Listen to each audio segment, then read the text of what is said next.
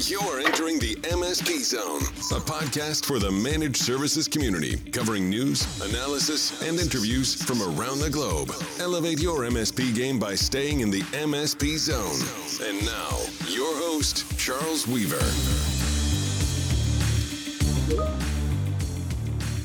Can't believe it, but it's almost the end of the year.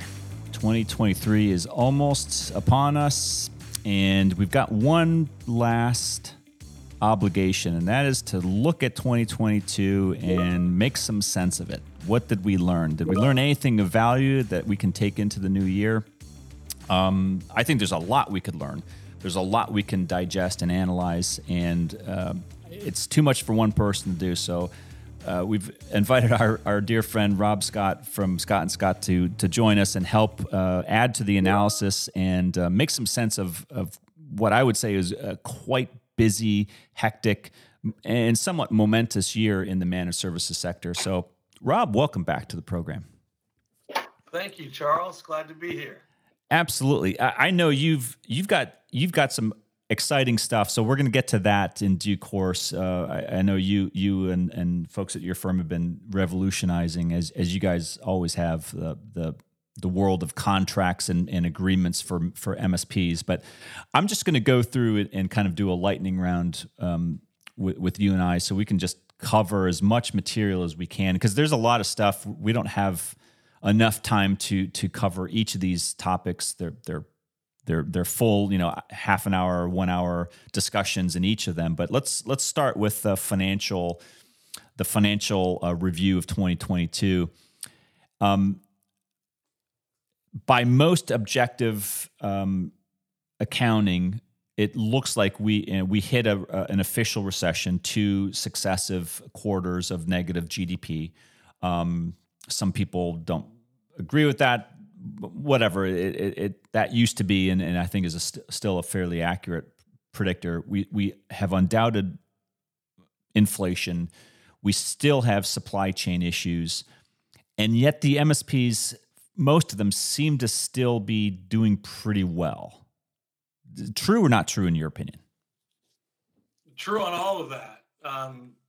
I agree that the recession occurred earlier in the year with 2 quarters of decline. But managed service providers are doing well. I think the challenge that we're going to find is that although sales and revenue are good, issues with cost, particularly labor, and slow reaction to pricing will show that some MSPs are margin constricted. And although monthly recurring revenues are still solid, unit economics around gross and net margins due to wage inflation and other cost factors is something from a financial perspective that I think firms need to look at, as well as accounts receivable risk. If you're one of these MSPs that's on the old approach of loaning money to your clients and hoping they pay, accounts receivable risk as you move into uncertain economic times is a factor. And that's why we're recommending to our MSP clients that they move to models where the client pays in advance and that everything is on auto pay, either via credit card or ACH. The whole year, or like just the month, the month in advance? Yeah, just the month in advance. Okay. Just, if you sign up for managed services in January, then the fees for January are due in the first part of January, as opposed to billed in the first part of February and due to be paid in March, which is my view of the old model. The new model is automated payments for managed services, so you don't have a back office impact, and your customers are paying you in advance, essentially. You've got the money for the month of services that you're providing. And that's a best practice, but it also mitigates the accounts receivable risk that I mentioned in a shaky economic period. So to answer your question, I think MSPs are poised. I'm sorry, Charles. I think MSPs are poised to continue to grow. I think many of my clients are saying 20, 25% top line growth as a target. Not too bad. HR and ability to find talent is a significant growth limiter. So I want to pick that up since you brought it up. A good segue. So the numbers, the Gartner numbers are in. 2022 on paper didn't look that good from a global IT spend. It was up, but it was up less than a percentage point from previous year, 2021. But next year is looking really solid, like I think over 5% growth, if I recall. Your point on talent, we had massive wage inflation, yes. We had regular inflation as well. But we also, this year, ended very differently than we started because unlike how we started, mid-year and on, we had mass, not just layoffs, but tech firm layoffs. There's thousands, probably tens of thousands of people who used to work in the tech sector. And I'm not just talking about Twitter or Facebook or Google, but I mean in other types of non-social media firms. Is this going to have some sort of alleviation for the MSPs, in your opinion, or not at all? I think it will. The issue is how closely does the work that these dislocated folks have been doing, how closely does it mirror what is needed in terms of skills for MSPs? As I talk to MSPs, what I think they're mostly needing is techs. Tier 2, Tier 3 techs are, I think, really hard to find, and I'm not so sure that the layoffs from the big tech firms are going to be populated with a lot of those people. But if they are, then that certainly would be helpful for managed services. No doubt. Yeah, I agree with you, Rob. I think that it's too early to see, but I think one thing that I'm hoping is that the layoffs do ease off the pressure that was just compounding on the shoulders of MSP, HR and business owners, because they were really struggling to keep up with wages, and I sense that's changed dramatically. But I'm gonna switch over to our old topic, MSP regulation. And again, you and I have talked about this so frequently. 15 years ago, I remember you and I talking way ahead of the time. Hey, get ready. One day we're gonna have regulation. And people in the audience would say, get out of here. You guys don't know what the heck you're talking about. That's never going to happen. It's happening. It's happening all over the world. We just saw the United Kingdom is getting ready to update its 2018 NIS regulation on cybersecurity to include a pretty sizable update for managed service providers. MSP regulation is here. Your thoughts on what we saw in 2022?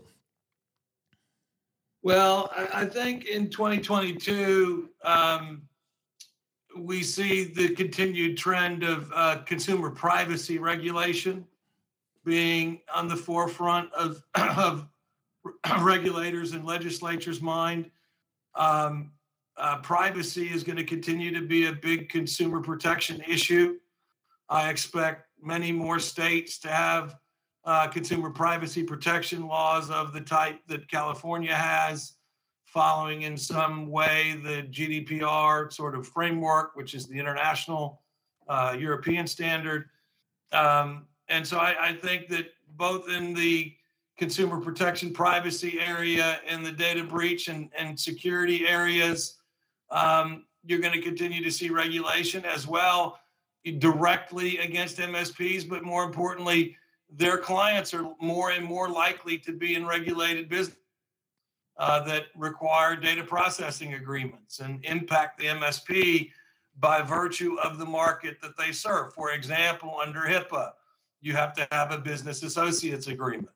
If you have car dealership clients or financial institutions, you have to have an agreement under GLBA or the FTC safeguards rules.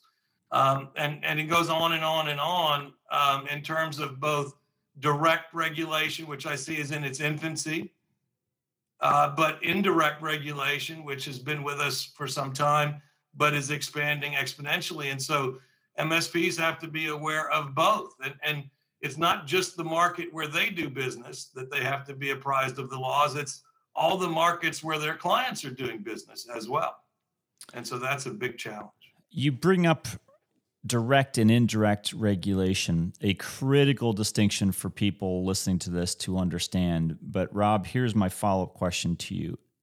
As it pertains to the general issue of, I'm generalizing now, right? The public policy and the regulators globally view, right or wrong, they view MSPs as having risk. And you just articulated a fairly good distinction between direct and indirect regulation, which I would also add to and say there's a difference between MSP security, MSP risk, and customer security, customer risk. What are your thoughts on that distinction? Have we made any ground this year in terms of educating the general public on those issues? I think that there's still a long way to go on those issues. I think that many MSPs, for example, may have contracts like ours that say that the end user has to have first-party cyber liability insurance, but frequently they don't. And so now the MSP is faced with helping the client get the insurance that they need, which creates other opportunities and risks. But by and large, I think that the market for cyber risk is concerned about MSPs because of what they refer to as the risk aggregation problem. If an MSP has 100 customers and the MSP is breached, so the theory goes, then 100 customers get breached. And so that's, it's not a one incident, it's 100 incidents. And I know that, and you have good arguments and documentation to prove it, that MSPs, particularly that are in the verification program and that have been using the MSP Alliance insurance program, we see from evidence from that data relative to the benchmark data industry-wide that managed service providers, particularly those that are verified, particularly members of the MSP Alliance, are not, in fact, creating increased aggregate risk. But what they're doing is significantly decreasing the cyber liability risk of the companies that they serve. And so, we could argue this both ways, but I think from an MSP's perspective, it's important to know that these risks exist and that if something goes wrong, they're likely to be blamed legally. And so they need to make sure that they're protecting themselves. But at a market level, I still agree with you 100% that there's no evidence that a small business without an MSP is at a less risk for cyber than a small business that has a mature MSP as a service provider. Okay, Rob, I'm going to ask you a leading question. I'm telling you in advance. I'm going to lead you as a witness, but it's going to be an entry to the discussion of contracts, which again you brought up the work. And by the way, for those that don't know, Rob and I have been probably the only two people out there for close to 20 years who have been arguing for standardization around managed services agreements. Just so you know, this is not something that we have stumbled across, right? Rob's firm particularly has been leading the charge in this. But back to my leading question. I saw Enable, the company, the RMM platform Enable, echo what you and I have been saying in different forms for many, many years. And I'm paraphrasing, so I apologize. But basically, Enable said, hey, look, the time for break fix is done, right? There's no real room for break fix. You have to be in managed services. And I'm not exactly sure what motivated them, but I agreed with the social media post. And here's my question. Are we now at a point entering into 2023 when MSPs ought to not only in practice, but also in their agreements, in their agreements start to separate and cease, my terms, dangerous relationships with reactive break-fix customers. Is that your thoughts on that? I agree. I think your break-fix customers are a funnel to go and sell managed services. If they fall out of that funnel with no managed services agreement, they should be jettisoned. Completely. The argument from the MSP is, Rob, I can't do that. They're still generating revenue. What do you say? I say that you need a shift in mindset. You need to talk to hundreds of MSPs who used to have those same myths that today have over 90% of their revenue is recurring. They wouldn't consider taking a break-fix client. And the reason is that break-fix is, by definition, not very scalable. And what smart MSPs are doing is standardizing on a minimal level of service that's necessary to protect the client. And if the client won't buy that from you, then they're not your client. Yeah, whether they buy advanced cyber and other things that are appropriate for higher risk environments, that's subject to configuration. But as an MSP, you need to be offering, some people call it the plastic and the platinum. The plastic level of service is that level of service which is minimally necessary to protect your network. And your network is your internal network and all your customers. So the plastic version is, this is my minimum that I feel comfortable with you having to keep you secure. And beyond that, I'm not your guy. If you're not going to buy that from us, then our trucks are not rolling to your location. And look, I talked to a guy last week. Most of his business is from a storefront.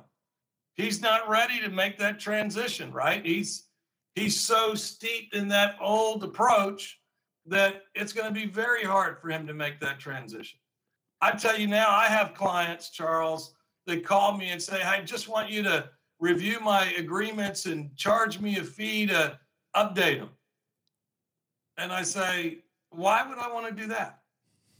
It's because that's not my business. I spent a whole career to build an offering that I believe in. Why would I go backwards? Right. And I think the same is true for managed services. Like, do you build the network and then leave it? Why do you install the phone system and not sell a managed services contract on the phone system? A lot of this is just mindset and myths about how your customers will react. But Rob, I wanna take, I'm always, I'm nudging you across the line. I want you to be the first one to put your foot over, or we can do it at the same time.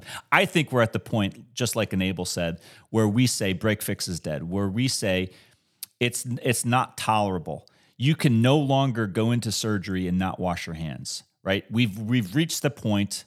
Those days are done. You can't, you have to wash hands and then you go in. You have to mask up before you go into surgery. You can't take break-fix customers in a managed services practice because it's risky for them and it's risky for you. Should that be in the contract? Should it be in the contract stated that, hey, no, we're not going to do this. If you decline our managed services, you also acknowledge that we're not going to do break-fix for you and take on that same, I'm talking from a risk standpoint, articulated in an agreement. Yeah, so whether they want to do it as break-fix or not, our agreements say that if the MSP makes a recommendation for an upgrade of any type and the customer doesn't agree to it, then the customer bears the risk of anything that goes wrong. So that covers this situation, whether it's break-fix or not. What you're asking about break-fix is more of a business question because, in the contracts, it's going to say we're only responsible for the things we do, and it's got lots of exclusions in it. And the risk is more of a business risk.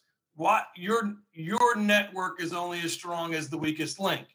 Your break-fix clients are on your network. Why would you let them be on your network unless you've got your firewalls, your endpoint, your anti-malware, all of your stack? If it's not going in, then that's not a good fit. Raises the question for co-managed. Let's say I'm fishing upstream. I've got mid-market and large enterprise clients. They hire me for a managed service that is not outsourced IT. That's not break fix. That's okay. And it needs to be clear in those co-managed situations where the MSP's responsibility is and where the customer's is. And that's an important contract issue. Yep. The break fix issue is one of business. And what I would say is the businesses that are having trouble transitioning to managed services from break fix are spending too much time doing break fix and not enough time doing sales and marketing.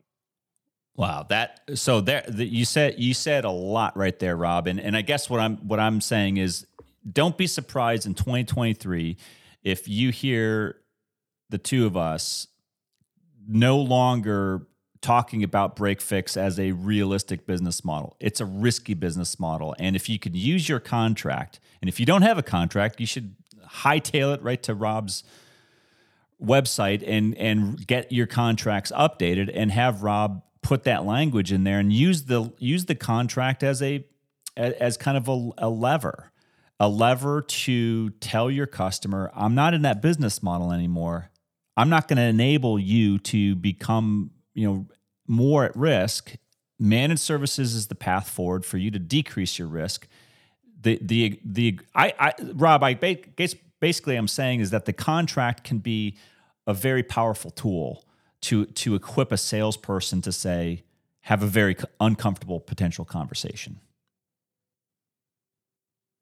Yeah, I agree. And some of these conversations will be uncomfortable because what some MSPs will say is, I've spoiled my clients too much. When I go to them with an MSP contract priced at market rates, they balk. They say, I've been paying X and now you want me to pay all this multiple. And so that's why I say sales and marketing becomes important, because if they get stopped up there, then they really don't understand the value proposition of managed services. And they really need to spend more time focusing on how to sell managed services and less time doing break fix. Yeah, good point. Moving on, but not entirely leaving the contract issue behind. I want to talk about insurance. Yeah, I've heard the risk aggregation argument. My response to that is, well, then removing the MSP removes the risks, does it not?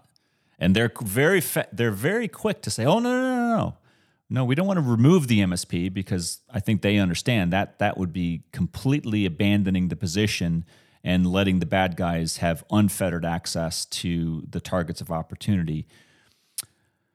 Your contracts are now stating that, hey, the customers have to have some coverage of cyber. It can't just all reside on the MSP. Explain to the listeners who haven't been familiar with this line of thinking what that means. So in our agreements, there is an insurance section that specifies the insurance to be carried by the MSP and by the end user customer. And when it comes to the MSP, it says that the MSP will carry tech errors and omissions insurance, including cyber liability insurance. When it comes to the customer, it says that they will carry appropriate business insurance, including first-party cyber liability insurance. Why that's important is if there's an incident, the customer's carrier will pay to investigate, remediate, and defend that incident regardless of the cause. And therefore, you've got insurance from the inception. If that insurance company thinks it's the MSP or someone else's fault, they may go after them. But with this combination of two policies, the end user will never be suing the MSP. It'll be a fight between insurance companies, if at all. Having this approach doesn't pit the customer against the MSP. Yeah. So we're looking at 2023 now. The Gartner numbers look really positive. IT services is projected to be, well, I think 1.3, 1.2, at least 1.2 million. Sorry, 1.2 trillion next year. Yeah. Solid growth, I think around 8% growth compared to this year. So really good. So we're looking, at least the financials look solid. If we still have inflation, if we have a recession, what do you think the life of the MSP is going to look like next year? I think the MSP's got to be careful about pricing strategy. I think there's a risk that you go in and you don't raise rates enough, and your margins are squeezed, and you don't have enough to pay people what the market will demand, and so that'll show up in retention and other problems. On the other hand, you run the risk of pricing yourself out such that you're so high that your customers go shop you and find alternatives. But I think pricing strategy is going to be very important. I think by and large, most listeners, if they could do anything valuable right now, is go raise your prices. Like a cost of living. Well, look, cost of living adjustment now is 8 to 10. That's pretty big. If you haven't raised your rates in a couple of years, you're probably 12 to 15% below where you need to be. So, my advice is go raise your rates. You may lose some customers, but my experience is you don't. People are always afraid to raise their rates, and then they laugh when they do it because nobody balks, especially in this environment where everybody has to raise their rates. This is not new. So I would say the most important thing for next year for MSPs is pricing, because if you think about the Gartner numbers, if inflation is really 8 to 10, then demand is flat, there's really no growth, and all you're seeing is the effect of inflation in those numbers. That's a good point. That's a really good point. You studied economics, didn't you, in undergrad? I forgot that. I did, yeah. Unfortunately, it stuck with me. Especially in this kind of environment, when you see what happens when people play with the economy and how it impacts things, I wish they went to some of those classes I went to. But I think the point is get your pricing right. If you haven't raised prices, raise prices. If you don't raise prices, you're not going to be able to keep up. You don't need to be the lowest cost provider.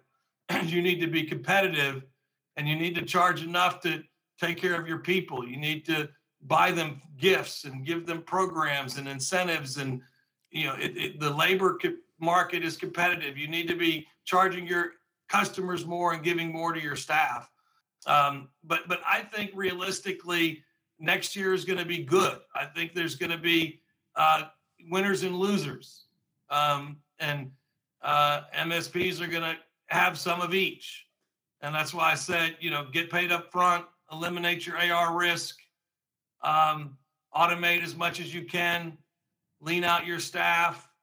All these things are the type, don't go crazy on real estate. I think belt tightening overall is important. Manage your costs. You don't want to have a higher expense structure than your competitor. You want to have a low expense structure. I think all of these things are positive things to do when you're getting ready to enter uncertain economic times. And all that being true, and I think all of it is true, we still have strong demand. The underlying demand, I think, is strong. The question is, are the customers going to survive? And are the MSPs going to pick wisely and kind of prune their customer tree to make sure that they have the right managed services customers and kind of maybe get rid of those, the dead limbs that are maybe more, they only want break fix. They only want reactive. They don't want to invest in security. Those are the branches that need to get let go. And look, I would start with my sales and marketing activity and start with those. That way, if they say no, it's no big deal. You didn't lose anything.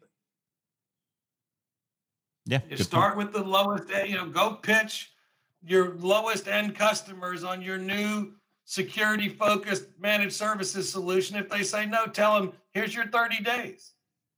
We're not doing this business. We're going into high security, scalable managed services for your benefit and ours. If you're not on board with it was nice knowing you. Goodbye. Good point. Good point as always.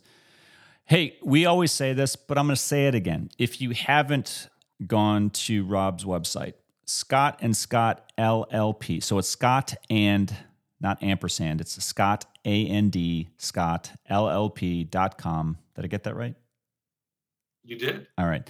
Go to the website, check them out, get a consultation, get your contracts reviewed. If you don't have a contract, don't do anything else until you get a contract. If you've had your contract for 10, 15, 20 years since you went to that .com conference in San Francisco and that's the contract you've been using, it's probably time for a new one. Go back, go to Rob, get it updated, and do yourself a favor because I think the right contract can really make a big difference in your overall risk, and it can make a very big difference in aligning your managed services business strategy for next year. And Rob and his team have always been doing a great job of that, and can't go wrong with them. Rob, if I don't talk to you before then, have a very happy holidays, happy new year, and I'm sure we will be talking a lot in 2023 about all of these topics and probably some new ones if history proves right. Well, Charles, thank you so much for a wonderful year, and happy holidays to you and your family. And happy new year, and look forward to talking to you very soon. Absolutely, folks. And the same to all of you. And we're going to have an awesome 2023. Mark my words. Thanks for listening. If you enjoyed today's episode, please give us a like. Make sure you are subscribed to the podcast so you'll get notified when future episodes are released. We will see you next time in the MSP Zone.